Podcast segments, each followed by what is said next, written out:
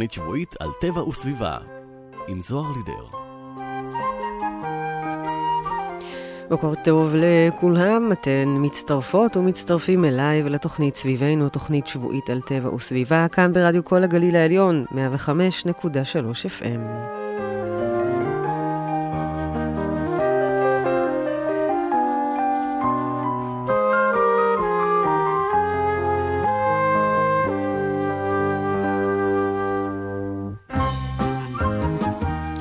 אתמול, השמונה במרץ, ציינו את יום הנשים הבינלאומי.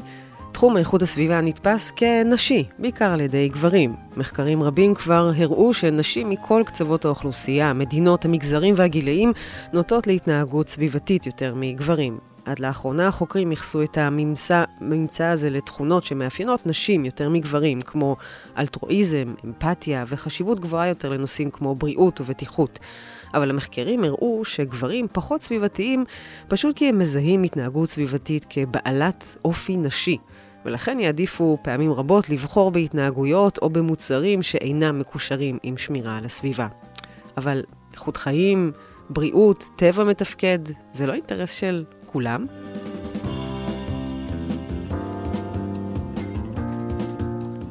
לואיס גיבס, אישה צעירה בשנות ה-20 לחייה, חסרת השכלה אקדמית ועקרת בית במשרה מלאה, הובילה את אחד המאבקים המכוננים בתולדות התנועה הסביבתית האמריקאית באמריקה של שנות ה-70 במאה הקודמת, שבמסגרתו נאבקו פועלי צווארון כחול של תעשיית הפטרוכימים האמריקאית נגד זיהום קרקע חמור שהתרחש בשכונת מגוריהם בעיר ניאגרה פולס. בעקבות המאבק, שהובל ביד נשית רמה על ידי קבוצה הולכת וגדלה של נשות האזור, חוקק חוקק החוק המזהם משלם, האמריקאי, והחשיבה הסביבתית הוסיפה אה, למאבקה שיח נשי יותר, אישי יותר ובריאותי יותר. שיח שמשלב חשיבה על בריאות, על איכות החיים שלנו ושל הדורות הבאים. זו גם הייתה הפעם הראשונה שארגון שהובל והונהג על ידי נשים הצליח לשנות את סדרי הממשל ולחייב מפעל מזהם לפצות במיליונים רבים, לא רק את התושבים הנפגעים, אלא גם לשקם את הטבע שניזוק. החיבור בין נשים וסביבה בא לידי ביטוי גם בעולם הדימויים. הטבע מאז ומעולם הוצג כנשי, כמו עם האדמה, וזו הדוגמה הכי בולטת, וגם הנושאים הסביבתיים השונים שקיבלו במשך הזמן אוריינטציה נשית. אבל העיתונאי תומאס פרידמן כותב שנושאים סביבתיים צריכים גם דימויים מהעולם הגברי, כדי שהנושא יתפוס תאוצה. במאמר שהוא פרסם בניו יורק טיימס הוא כתב שאמריקה צריכה להגדיר מחדש את הירוק ולהפוך אותו ליותר שרירי. צריך לדעתו להחליף דימויים שמתקשרים היום לירוק כמו סיסי או נשי או מחבק עצים ועוד, בדימויים קשוחים יותר כמו פטריוטי ואסטרטגי. מה שתומאס פרידמן אומר הוא שלמעשה שנושאים סביבתיים לא תופסים מספיק תאוצה בארצות הברית בגלל שאין להם הילה ביטחוניסטית והם נתפסים כעניין לא מעניין, שלא נאמר, לא נאמר, נחות. אם הדומיננטיות הגברית הייתה מתחילה ומסתיימת בעולם הדימויים, מצבנו היה טוב. לצערנו, הדומיננטיות הגברית גם עומדת מאחורי המצב העגום בו אנחנו נמצאים היום. התפיסה השלטת של האדם בעת המודרנית שמנסה לשלוט בטבע לצרכיו ולנהל אותו תוך התעלמות מחוקי טבע בסיסיים ומההשלכות של פעולותיו, הן תוצר ברור של תפיסה גברית. נרצה או לא נרצה, גברים הם אלה שניהלו את העניינים כאן מאז המהפכה התעשייתית, והם אלו שהכתיבו סדרי עדיפויות, שאיכות הסביבה הייתה בתחתיתן, אם בכלל. האם זה מקרי שמדינות מתקדמות מבחינה סביבתית, כמו מדינות סקנדינביה, הם גם אלו שבהן נשים מהוות חלק מהותי מהשלטון? אבל כרגיל החיים הם לא שחור לבן, ולא כל הגברים הם פושעים סביבתיים שנוסעים בהאמר או מצפצפים על העולם, וגם לא כל הנשים הן גיבורות איכות הסביבה. צריך לדוגמה לזכור שהעובדה שנשים אחראיות על החלטות הקנייה בבתים רבים, הופכת אותן לאחראיות במידה לא מועטה בתרבות הצריכה הבזבזנית שתורמת למשבר הסביבתי העכשווי. מצד שני, צריך לשאול מאיזו תפיסת עולם התפתחה תרבות הצריכה הזאת, רמז כנראה לא מתפיסת עולם נשית, כך שכרגיל צריך לזכור שהתמונה הרבה יותר מורכבת ממה שנראה במבט ראשון. על נשים וסביבה בתוכנית של היום. My feet are on his lap. I play with his hand.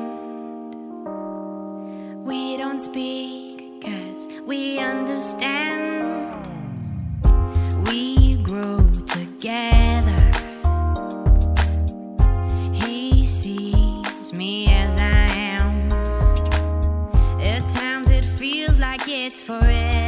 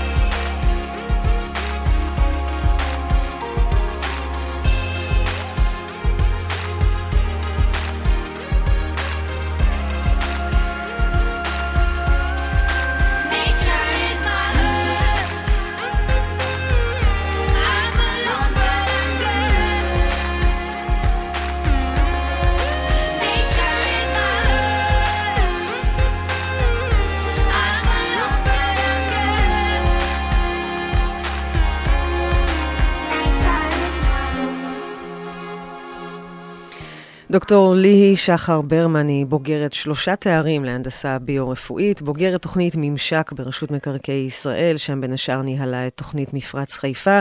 לפני כן ריכזה במשך שנים את הפעילות של מגמה ירוקה בחיפה וייצגה את ארגוני הסביבה בוועדה המחוזית בעיר בתחום התשתיות. הסדרה המפרץ, ששודרה בערוץ 8, ליוותה את הפעילות האקטיביסטית של ליהי ושותפיה, והיום היא מנכ"לית איגוד ערים מפרץ חיפה להגנת הסביבה. שלום לך ליהי. שלום, בוקר טוב, תודה על ההצגה המפורטת. אני בטח גם פספסתי חלק מהעשייה שלך, אה, הרבה תפקידים, פעילויות, אה, כובעים, אבל בואי נחזור רגע להתחלה, אה, איך ומתי נכנסת בעצם לתחום הסביבתי. אני גדלתי בעמק הירדן, שהוא מקום מאוד מאוד נקי ופסטורלי. ועם לימודיי בטכניון, ככה בגיל 22, אה, נחשפתי לתעשייה הפטרוכימית במפרץ חיפה. אה, מדי ערב הייתי מריחה בטכניון את הריחות של הדלקים, וככל שחקרתי והתעמקתי בנושא, הבנתי שהתעשייה במפרץ חיפה זאת לא גזירת גורל. זה לא מין עובדה שאין אה, לערער עליה, אלא תוצאה של מדיניות. אה, וככה נכנסתי לאקטיביזם, והצטרפתי למגמה ירוקה ולקהילה מאוד מאוד גדולה של אה, תושבים אכפתיים במפרץ חיפה, היו רגישים לתחלואה ולזיהום. אז... וזה היה ככה תוך כדי הלימודים שלי. אהה. אה, נקפוץ רגע למה שקורה היום ונעדכן שממש השבוע הממשלה אישרה פה אחד את הפסקת הפעילות הפטרוכימית במפרץ חיפה בתוך עשור, ורוצה לקדם תוכניות לפיתוח תשתיות, מגורים, תחבורה, ותוקם מנהלת ייחודית לנושא לצורך מימוש ההחלטה. אז אנחנו רגע קופצות להיום, אלה בשורות אה, משמחות מבחינתך, או ברגשות מעורבים? אמ, אני אגיד שהן גם משמחות, אבל גם מעורבים פה רגשות שהם אחרים. Okay. אה, אוקיי. מעורבים פה גם חששות. אה, הממשלה הזו בעצם ממשיכה את העבודה ואת התהליך שהתחילה גם הממשלה הקודמת, ככה שאין פה אפילו שמאל וימין, שזה מאוד מאוד נדיר אה, במדינה שלנו. Mm-hmm. הממשלה הקודמת קידמה ועדת מנכ"לים ש...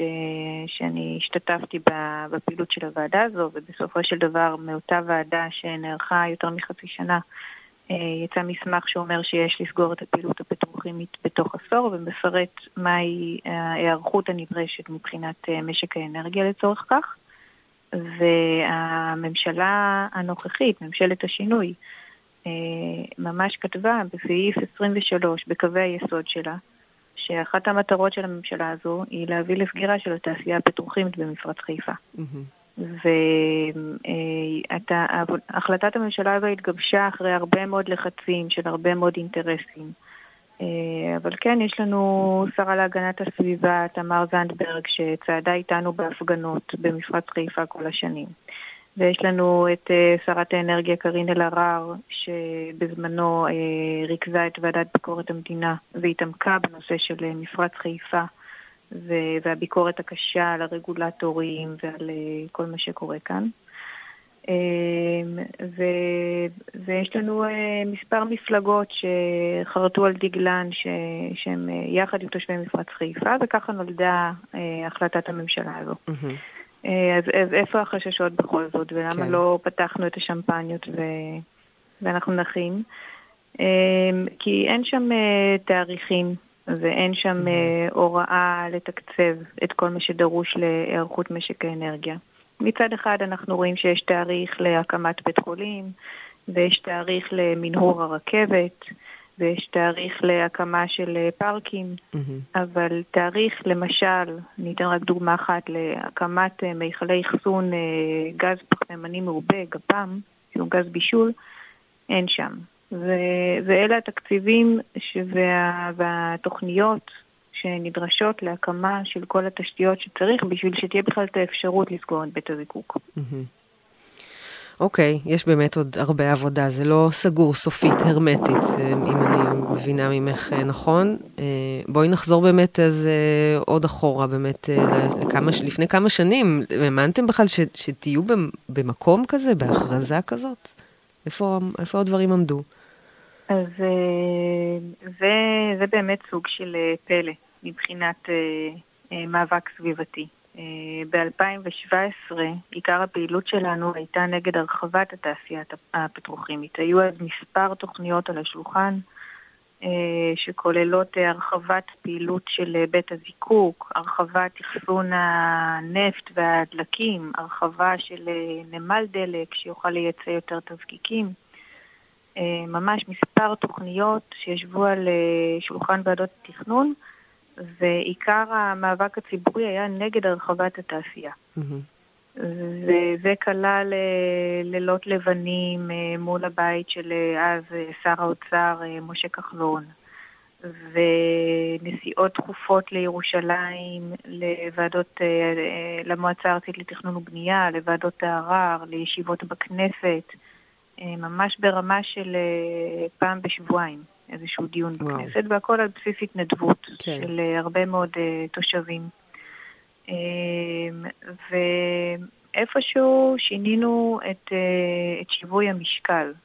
בנקודה הזו אני חושבת שאפשר לציין את ההצטרפות של הרשויות המקומיות mm-hmm. למאבק. Mm-hmm.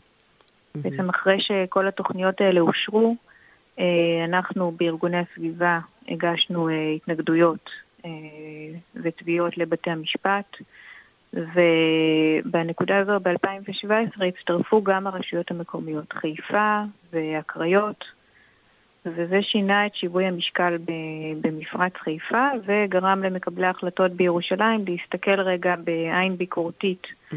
על קיומה של התעשייה הזו ב- בלב המטרופולין. מרשים. את יודעת, אה, כל מי שהתעניין במאבק הסביבתי הזה לסגירת התעשיות המזהמות במפרץ חיפה, אה, שמע גם עלייך בהקשר הזה, ואת הזכרת באמת את הציבור ואת התושבים. גם הם מכירים אותך כמובן, ספרי איך הצלחת לגייס אותם, ואם אה, כשבאים לציבור התושבים שחיים שם כל כך הרבה שנים ומקבלים את האזור הזה כאזור אה, אה, מזוהם כל כך הרבה שנים, האם יש להם עוד תקווה ו- ואמונה שאפשר לשנות מול תאגידים כל כך גדולים במשק? וקודם כל, אה, אני הצטרפתי לקהילה שכבר אה, פעלה במפרט חיפה, אז אני לא אה, גייסתי ובניתי ככה מאפס, אני הצטרפתי לקבוצה מאוד מאוד חזקה ומשפיעה של תושבים. המאבק הסביבתי במפרט חיפה התחיל בשנות ה-70. ואפילו יצא לי לפגוש ולהכיר מהאקטיביסטיות של אז, שהיום הן בנות כמעט 90. וואו. אה, וזה היה מאוד מרגש, אז אני קודם כל רוצה להגיד שהצטרפתי לקהילה מאוד מאוד אה, מגוונת ו- וחזקה. והתרומה שלי באותן שנים הייתה בעיקר אה, לאגד את הפעילות. Mm-hmm. אה, לכל אחד היה שם אה, חלק, ו- ומה שכל כך מיוחד בקהילה הזו, שיש בה מכל הגילאים ומכל המגזרים והמגדרים, וה... ובמצבים סוציו-אקונומיים שונים והכשרות שונות, ולכל אחד שם יש מקום. אה, והתפקיד שלי היה לארגן את, ה... את הקהילה הזו, בשביל mm-hmm. להיות אה, אה, כוח אחד אה, חזק. אה, והקהילה הזו ממשיכה לעבוד מול מקבלי החלטות במרץ, אה, ולעבוד מול התקשורת. אחרי כל כך הרבה שנים, אין גם רגעי משבר או באמת חוסר אמונה? אז איפה, ש... איפה שהתקבלו החלטות לא טובות, אז אל, שם היו רגעי המשבר. כשלמשל אישרו את התוכניות להרחבת התעשייה אחרי כל המאבק הציבורי, mm-hmm. היה שם אה, רגע משבר מאוד מאוד... אה, מאוד קשה, שממש התבטא במתח בתוך הקהילה, ו, אה, ומנגד אה, היו שפע של הצלחות, ממש הצלחה אחר הצלחה אחר הצלחה, שכל הצלחה כזה נתנה את, ה, את התקווה, כן. כמו ששאלת. אה, לקהילה הזו. ברגע שהצלחנו לעצור את התוכניות להרחבה, אפילו להחזיר אותם לדיון במוסדות התכנון, mm-hmm. בעקבות uh, התערבות של uh, אז uh, משה כחלון, שהיה שר האוצר. Uh, כבר זה, זו הייתה הצלחה שחגגנו אותה. ואחר כך שבית המשפט המחוזי דחה את העתירה שלנו, היה שם משבר. אבל כשבית המשפט העליון קיבל את הערעור שלנו, הייתה שם שמחה גדולה, וככה הצלחנו רשמית לעצור את uh, הרחבת התעשייה. וואו, ממש... וכשהתפרסמה כן. תוכנית של uh, רשות מקרקעי ישראל, שכבר מתכננים את uh, מה יהיה פה במקום התעשייה, גם הייתה שמחה גדולה והרבה תקווה. ככה ממשלה אחר ממשלה זה, זה באמת צעד אחר צעד, וגם עכשיו יש כאן צעד משמעותי mm-hmm. עם החלטת הממשלה הזו. Mm-hmm. אבל זאת uh, ממש ממש לא המילה האחרונה. כן, זה נשמע כמו... It ain't over till it's over. לגמרי, אה, זה רכבת הרים אה, פשוט אה, מטורפת, אבל באמת כל דבר קטן צריך להחזיק את התקווה, כמו שאמרת. היום את בתפקיד רשמי, את מנכ"לית איגוד ערים מפרץ חיפה להגנת הסביבה. מה, זה, זה, אולי זה המקום לעשות את השינוי? זאת אומרת, הגעת מה, מהשטח ועכשיו את בממסד, מה שנקרא, אולי שם אפשר להשפיע יותר? אה, אני חושבת שגם אה, במגזר השלישי והאקטיביסטי יש המון המון מקום להשפעה, אה, אבל כן, אני מרגישה שהמקום הנכון לי היום הוא כאן, בתוך הממשלה, בכיסא הרגולטור, אותו רגולטור ש, שגם ביקרתי הרבה מאוד שנים. אני רואה כאן את התמונה ההוליסטית, אני חווה את הקשיים, אני כבר לא עומדת מבחוץ ואומרת למה לא עושים כלום, mm-hmm. כשיש חריגות בנזן, שזה חומר מסרטן, אלא יושבת כאן ומנסה לעשות הכל בשביל אה, למצוא את הדליפות ולקדם את האכיפה ולהטיל קנסות. וזה ממש ממש ממש לא פשוט, אבל אה, לשמחתי יש כאן אה, באיגוד ערים צוות של עובדים שהם, אני אומרת להם בישיבות צוות שמבחינתי הם חבורה של גיבורי על. כמו שכשהיינו ילדים אז היו את הסדרות של מי שבא להציל את כדור הארץ, אז הם, ככה אני, ככה אני רואה אותם. Yeah. אז אני, אני רואה את האתגרים, אבל uh, זה בהחלט uh, מקום uh, רב השפעה, שבעיקר uh, uh, מנסה uh, לשפר את, ה, את השגרה, את ההווה, אבל גם מאוד מעורב בבנייה של uh, עתיד מפרץ חיפה. Mm-hmm. Uh, דרך פגישות עם uh, צוותי התכנון ועם uh, פקידי הממשלה במשרדי הממשלה השונים. אה, ומקבלי החלטות ופוליטיקאים. אה, לא עובר שבוע שלא מגיעים לכאן אה, לפחות חבר כנסת אחד mm-hmm. או חברת כנסת. אנחנו נפגשים עם שרים, אנחנו מעורבים כאן באמת בכל, ה, בכל התהליך של בניית עתיד מפרץ חיפה. זה כן. מקום מאוד משמעותי ו, ומאוד מספק ומאוד מאתגר. כן, בהחלט, הרבה הרבה עבודה. אז לסיום לי, אה, אולי יש לך איזשהו טיפ לאקטיביסטית או לאקטיביסט, כל מי שרוצה לשנות ולהיאבק למען זכותם לסביבה נקייה, בריאה, גם מול גופים אה, גדולים כאלה, מה הטיפ שלך עבורם? אמ, הטיפ שלי הוא ש... כולנו יודעים מה זה לנסות להירדם עם אה, יתוש מזמזם ליד האוזן. Mm. זה לא משפט שלי. ותהיו היתוש, תהיו mm. היתוש שמזמזם ודורש ו... וצועק ומתווכח ועומד על עקרונות שלו. אה, תעבדו יחד בשיתוף פעולה. אה, ו... ותגיעו ותגשימו את המטרות שלכם, אין לי ספק. אמן ואמן, בהחלט אה, אה, צריך אה, להמשיך בדרך. אה, דוקטור ליהי שחר ברמן, מנכ"לית איגוד ערים מפרץ חיפה להגנת הסביבה, תודה רבה לך על השיחה, מעוררת השראה. תודה רבה. תודה לך, יום טוב.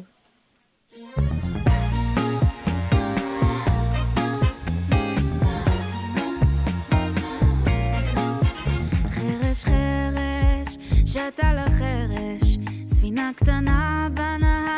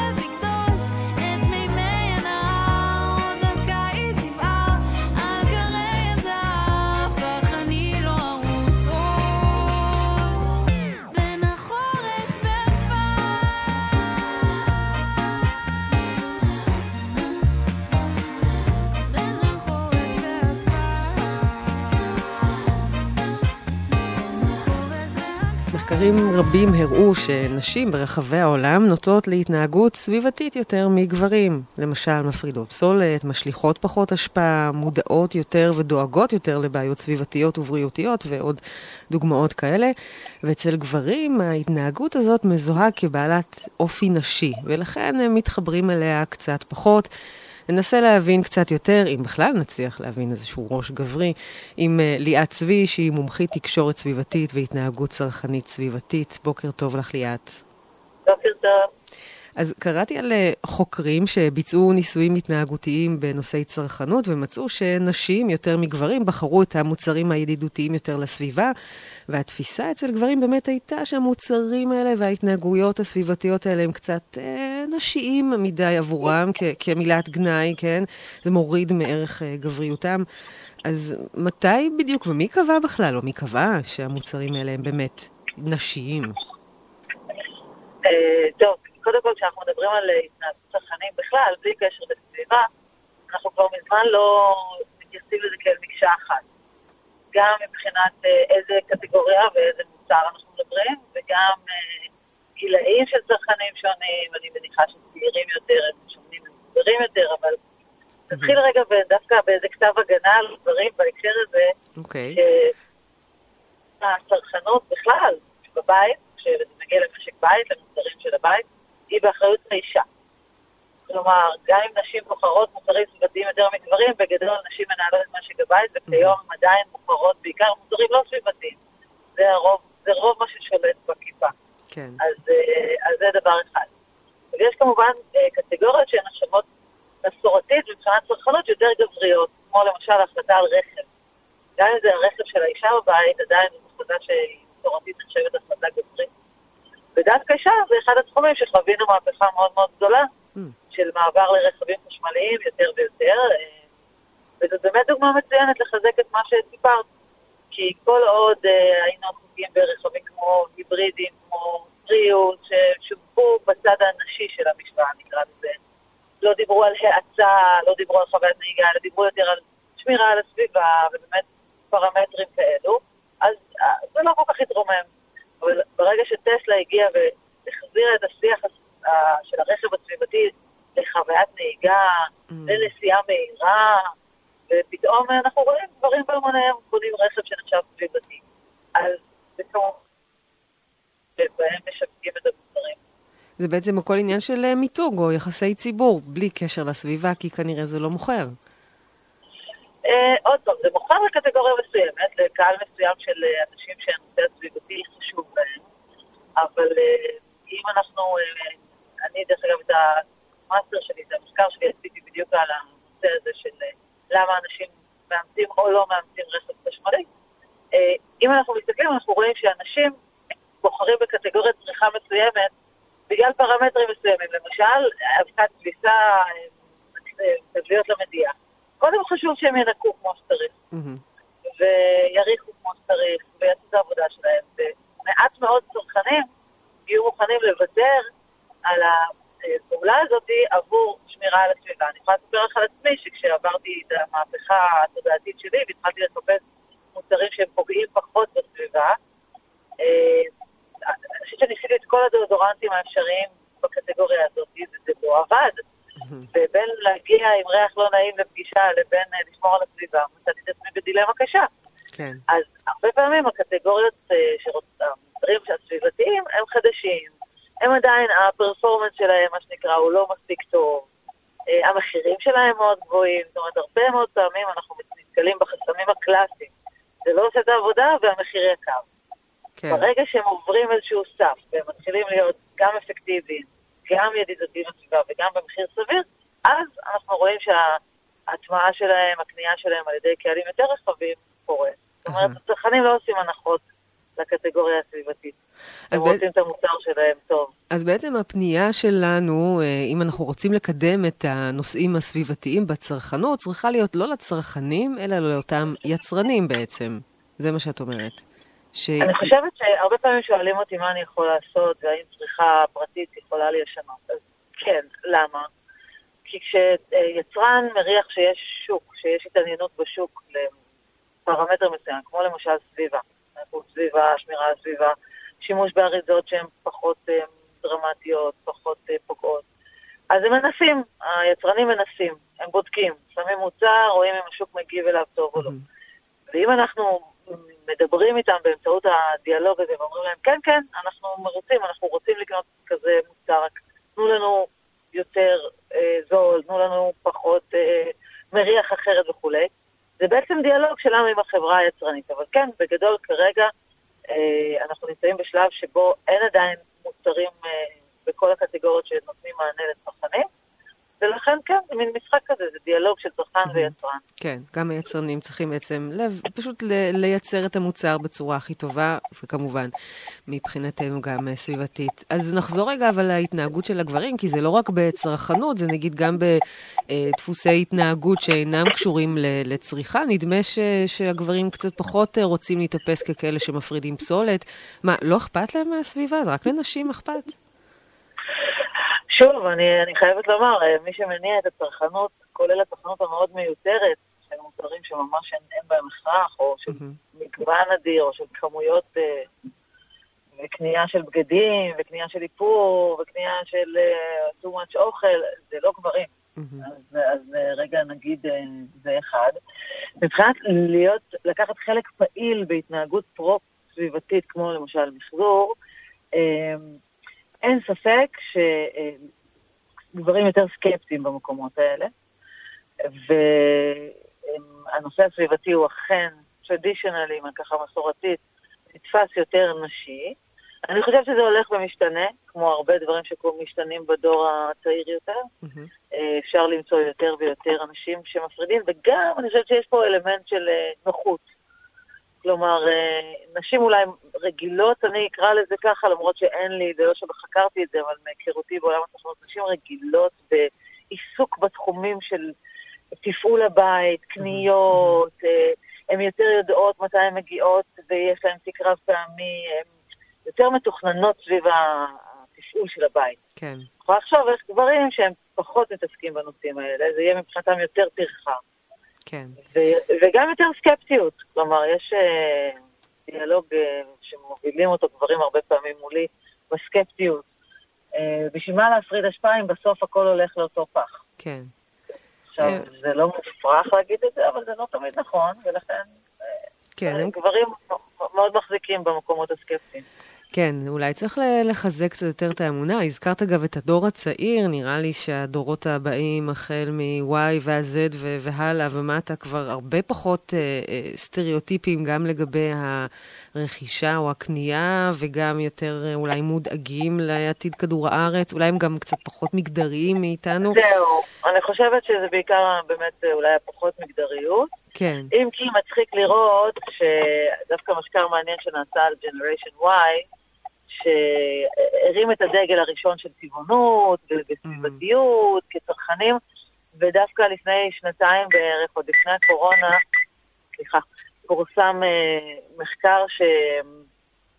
שהראה שברגע שהם מתחתנים, והם אה, מגדלים ילדים ועוברים, הם, הם כמו ההורים שלהם עוברים לפרברים, מתחילים mm. לקנות רכב, מתחילים, זאת אומרת, יש משהו גם, ב, זה נקרא מחזור חיי הצרכן.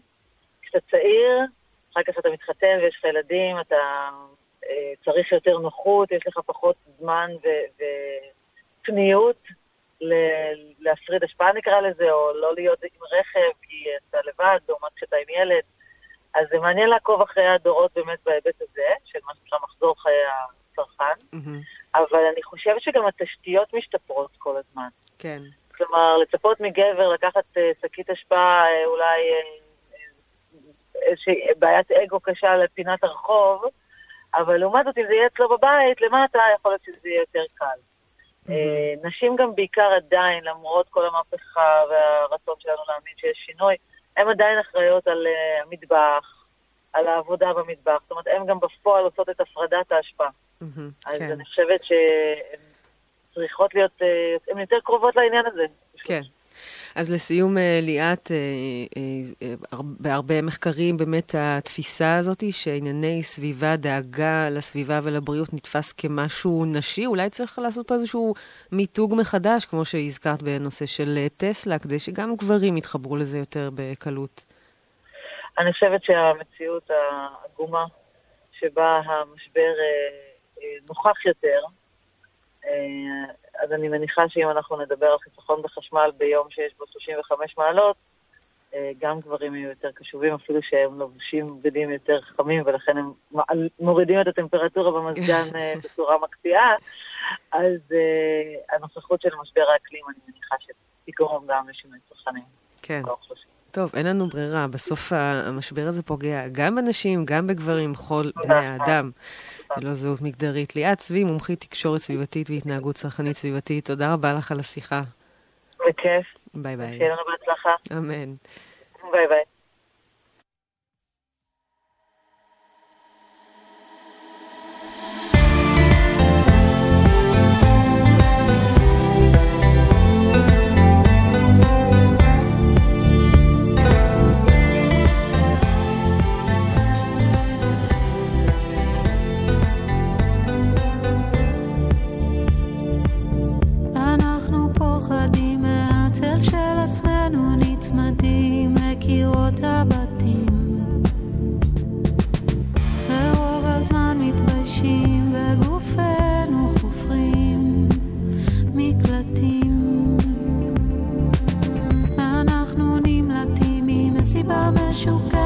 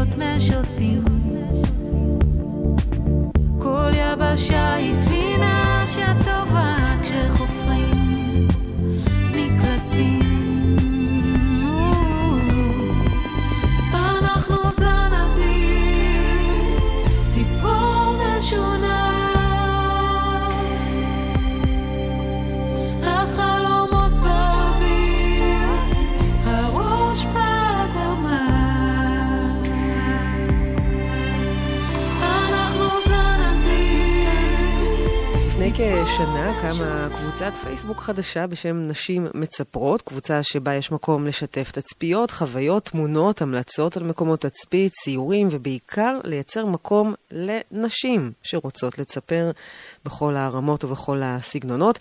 היום בקבוצה יותר מ-700 חברות, ומנהלת הקבוצה, מורת דרך, צפרית, היא נטע מייזלס שפתחה את הקבוצה. תספר לנו קצת יותר. בוקר טוב לך, נטע. בוקר טוב. את מגדירה את עצמך כצפרית? אה, וואו, זה ישר בשאלה הזאת. כן, מה, יש, אה... יש, גם, יש בכלל הגדרה פורמלית? אז אה, אם את עובדת בחברה להגנת טבע, באמת יש אה, ממש תקן של אה, צפר בכיר. אני לא ראיתי שבתקן יש אה, צפרית בכירה, uh-huh. אה, אבל כן, יש באמת הגדרה פורמלית לא פורמלית. ואני חושבת שזה יותר מהגדרה עצמית גם.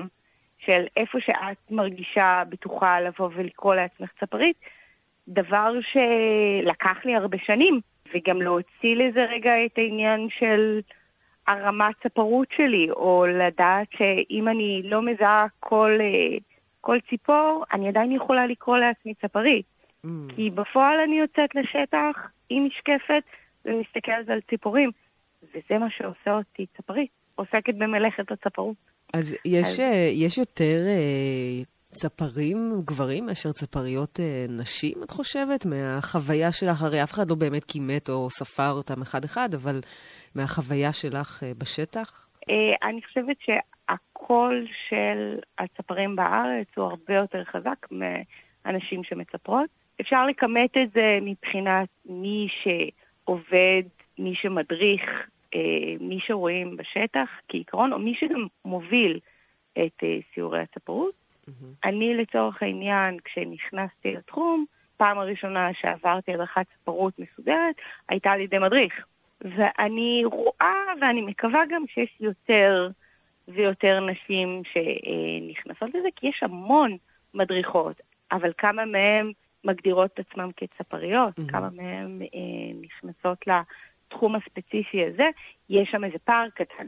כן, אפילו אה, שהן, כמו שאת אמרת, הן יוצאות החוצה לשטח ומסתכלות בציפורים ואוהבות לצפות בהם, גם אם הן לא מזהות את כל הציפורים בשם, והן עדיין לא יגדירו את עצמם כצפריות. לצערי כן. לצערי זה המצב. בנימה אופטימית, כן. אנחנו מנסות לשנות את זה ולהראות שכן, יש ואין סיבה שלא. אפשר לדעת מה קורה בחוץ, מה זה, מה זה דרור, מה זה ארגזים, מה זה שחרור. Mm-hmm. אפשר באמת להתחיל ממש בקטן, וזה מה שכבר נותן את התוקף. ושוב, לא אני באה לתת את התוקף, אני חושבת שכל אחת יכולה וצריכה להתחיל לתת את התוקף לעצמה.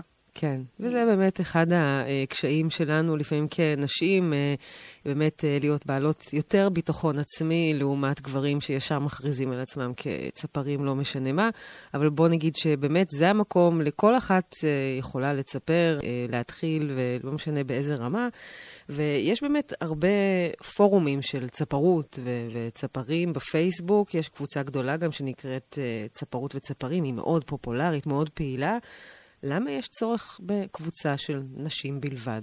זאת שאלה שהיא אה, תונה, כי על פניו לא אמור להיות צורך. על פניו אמור להיות שוויון מלא, ולא צריך mm-hmm. להיות בכלל מקום אה, להבדלה.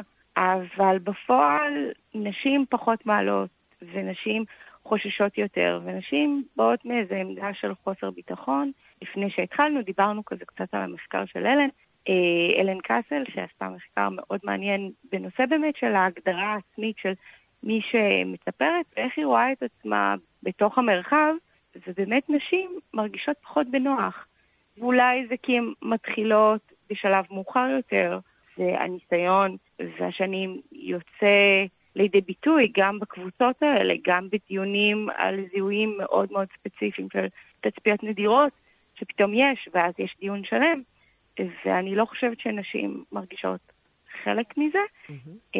לפחות לא ברמה שרואים, ורק רציתי לייצר את המקום הזה שיוכלו לדבר בו בלי חשש, ויוכלו לשאול את השאלה, ומקסימום יטעו, מקסימום יגידו, וואי, זה לא זיהוי נכון, אבל התגובות שיש למישהי שמזהה לא נכון, או ששואלת שאלה, היא אף פעם לא תהיה תגובה איזה מטומטמת, או איזה, באמת, איזה חוסר ידע, או...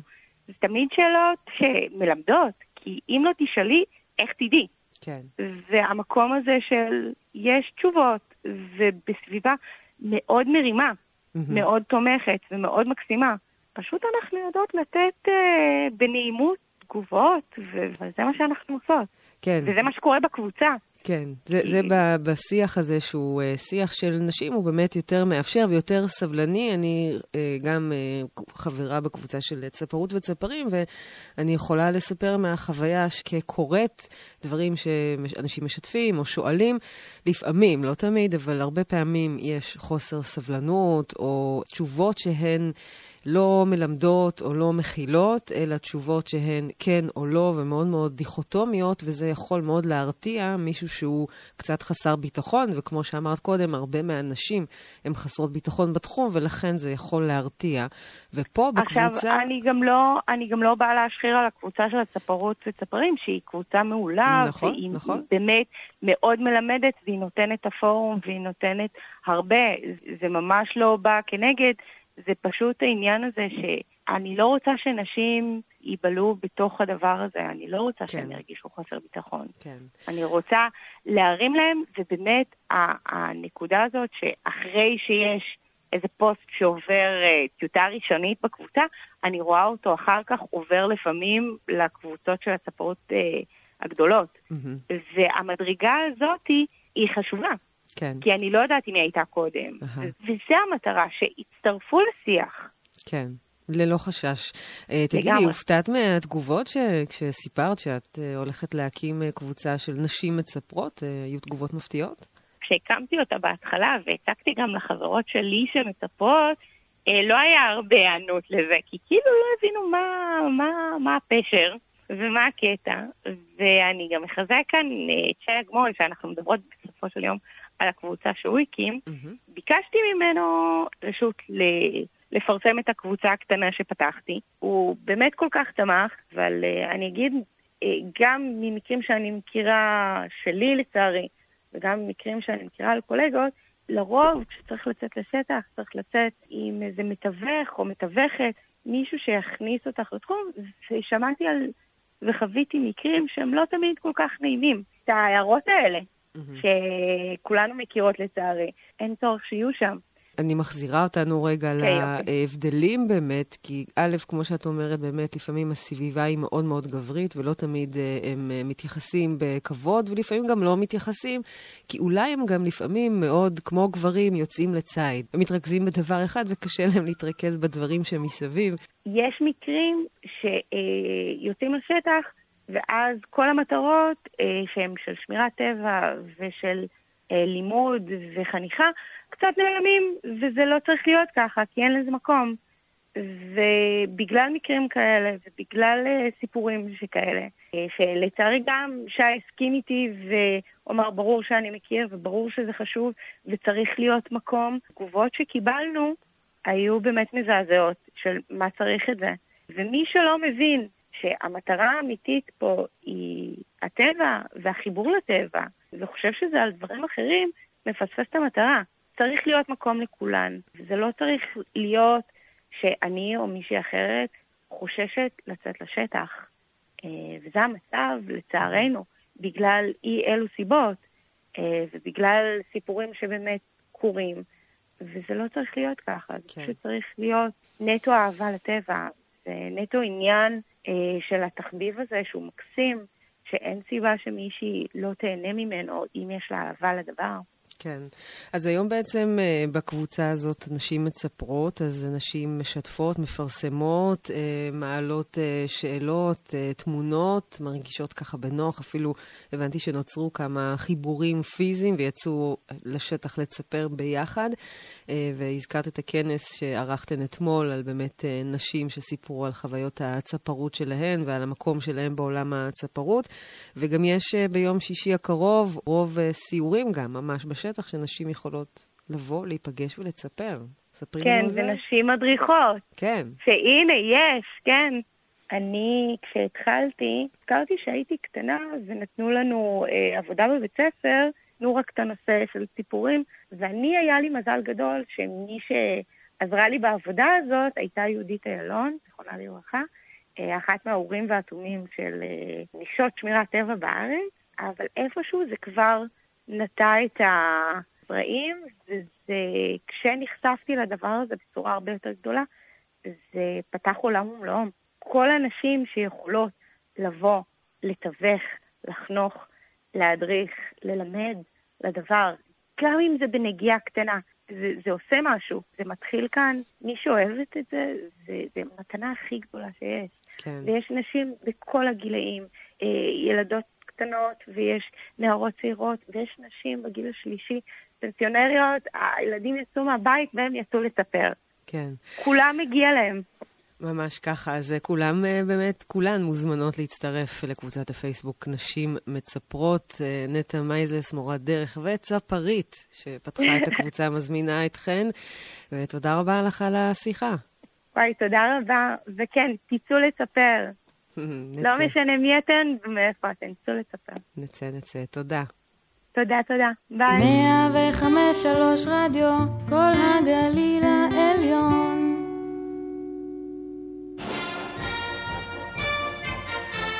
שמעתי שהתגייסת לנחל. כן, לבניאס. מתגייסים לנחל. שומרים על השקט ולא משאירים מאחור פסולת או ניירות טואלט. מוגש מטעם שומרי הנחל.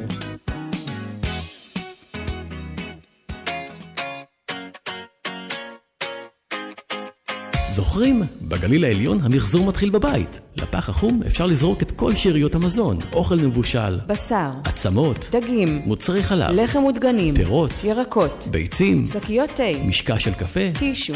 בגליל העליון המחזור מתחיל בבית.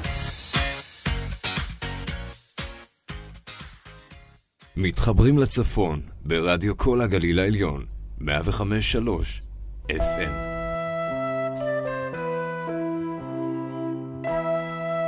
סביבנו, תוכנית שבועית על טבע וסביבה, עם זוהר לידר.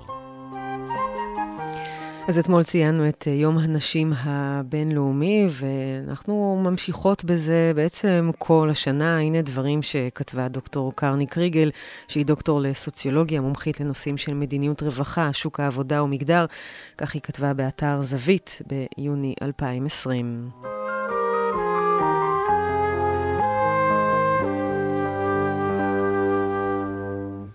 בתקופה האחרונה חלה עלייה במודעות החברתית והציבורית בישראל למשבר האקלים. יחד עם זה, התייחסות לזווית המגדרית של משבר האקלים עדיין לא נשמעה, למרות עדויות מחקריות בינלאומיות כי נשים, נערות וילדות הן הראשונות להיפגע. דוח בינלאומי ראשון מסוגו שפרסם האיגוד הבינלאומי לשימור טבע ומשאבי הטבע, IUCN, מדגיש כי שינוי האקלים ואסונות הקשורים למזג האוויר מעלים את הסיכון של נשים להיפגע מאלימות מגדרית. הדבר נכון בעיקר לנשים החיות בעוני ונמצאות במעמד חברתי נמוך על בסיס מעמד, גזע, אתניות ומיקום גיאוגרפי. כך למשל, אחרי פגיעת שני ציקלונים טרופיים ברפובליקת ונואטו ב-2011, נרשמה עלייה של 300 אחוזים בתיקים חדשים לאלימות במשפחה במדינה. בעקבות זאת הכריז האו"ם על אסונות אקלימיים כמגדילים את האלימות המגדרית. באופן דומה, מחקר מאוסטרליה שפורסם בשנת 2013 מצביע על קשר בין אלימות ביתית מוגברת במהלך שנות בצורת קשות. המחקר מסביר אה, כיצד הלחצים הכספיים הקשורים לבצורת תרמו לגידול בצריכת אלכוהול וסמים על ידי גברים כמנגנון התמודדות שהובילו להגברת האלימות המגדרית, כולל התעללות רגשית וגופנית, שליטה כלכלית ובידוד נשים.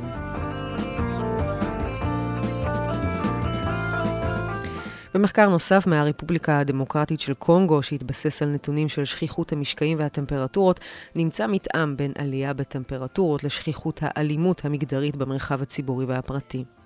ואיך זה קשור אלינו בישראל. המגמה המצביעה על קשר בין התחממות גלובלית ואסונות אקלימיים לאלימות מגדרית אינה מצטמצמת למדינות מתפתחות בלבד, אלא מהווה חלק ממגמה עולמית שישראל חלק ממנה. כל עוד אי השוויון המגדרי והאלימות המגדרית רווחים גם בישראל, הם צפויים להתעצם לאור משבר האקלים. עדות לקשר בין משברים בריאותיים וחברתיים לאלימות מגדרית ניתן היה לראות בדיווחים על עלייה דרמטית בשיעור האלימות המגדרית, הרצח והתקיפות המיניות במשפחה במהלך משבר הקורונה, שגבה מחיר גדול יותר מנשים, גם בישראל. בניגוד להתפשטות מגיפת הקורונה שפרצה ללא אזהרה מוקדמת, משבר האקלים שולח אותות התראה מבעוד מועד, ומומחים בתחום מזכירים כי יש להיערך לקראת המשבר האקלימי הגדול, מה שמחדד את חשיבות ההיערכות המגדרית באירועי חירום, ובפרט במשבר האקלים הצפוי. אחד הנתיבים להתגבר על הפער הזה ולמצוא ממשקי פעולה משותפים להיערכות למשבר האקלים הצפוי, יחד עם חתירה לשוויון ולהפחתת האלימות המגדרית, הוא דרך יעדי פיתוח בר קיימא של האו"ם ל-2030, ה-SDG, יעדים בינלאומיים אלו, שאליהם ישראל מחויבת בהחלטת ממשלה, מעמידים מטרות סביבתיות בקו אחד עם מטרות חברתיות וכלכליות. הם מדגישים כי חתירה להשגת היעד של שוויון מגדרי ובתוכו הפחתת האלימות המגדרית הוא המפתח להשגת שאר היעדים להבטחת קיימות סביבתית.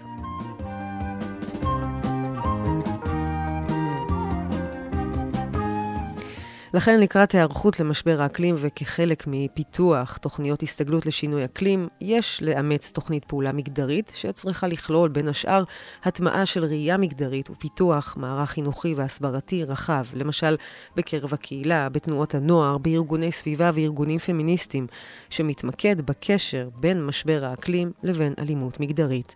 ככל שיתפתח שיח ציבורי רחב יותר על התופעה, כך תהיה פחות השתקה. נשים ונערות יותר יעזו לחשוף, לשתף ולפנות לגורמים טיפוליים, וכך גם תתרחב העשייה הסביבתית להקטנה והיערכות מול השפעות משבר האקלים. שילוב ראייה מגדרית בתוכנית ההיערכות תוכל למנוע העצמה של אלימות מגדרית בזמן גלי חום ואירועי אקלים קיצוני, ולקדם חוסן חברתי ומגדרי גם לאור ההשלכות של משבר האקלים הצפוי.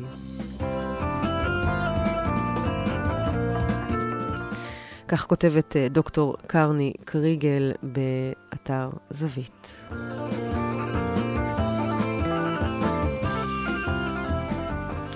אז אנחנו גברים, נשים, כולנו בני אדם שחיים פה יחד על הכדור היחיד שיש לנו, שיכול גם להכיל אותנו, וצריכים ביחד לדאוג לסביבה שלנו ללא הבדל דת, גזע ומין, פה סביבנו. אני זוהר לידר, נפרדת מכם ומעוד תוכנית של סביבנו כאן ברדיו כל הגליל העליון עד ליום רביעי הבא ב-10 בבוקר. את התוכנית הזאת ואת הקודמות אפשר למצוא ב Spotify וגם ב Mixcloud. שיהיה לכולנו המשך יום טוב.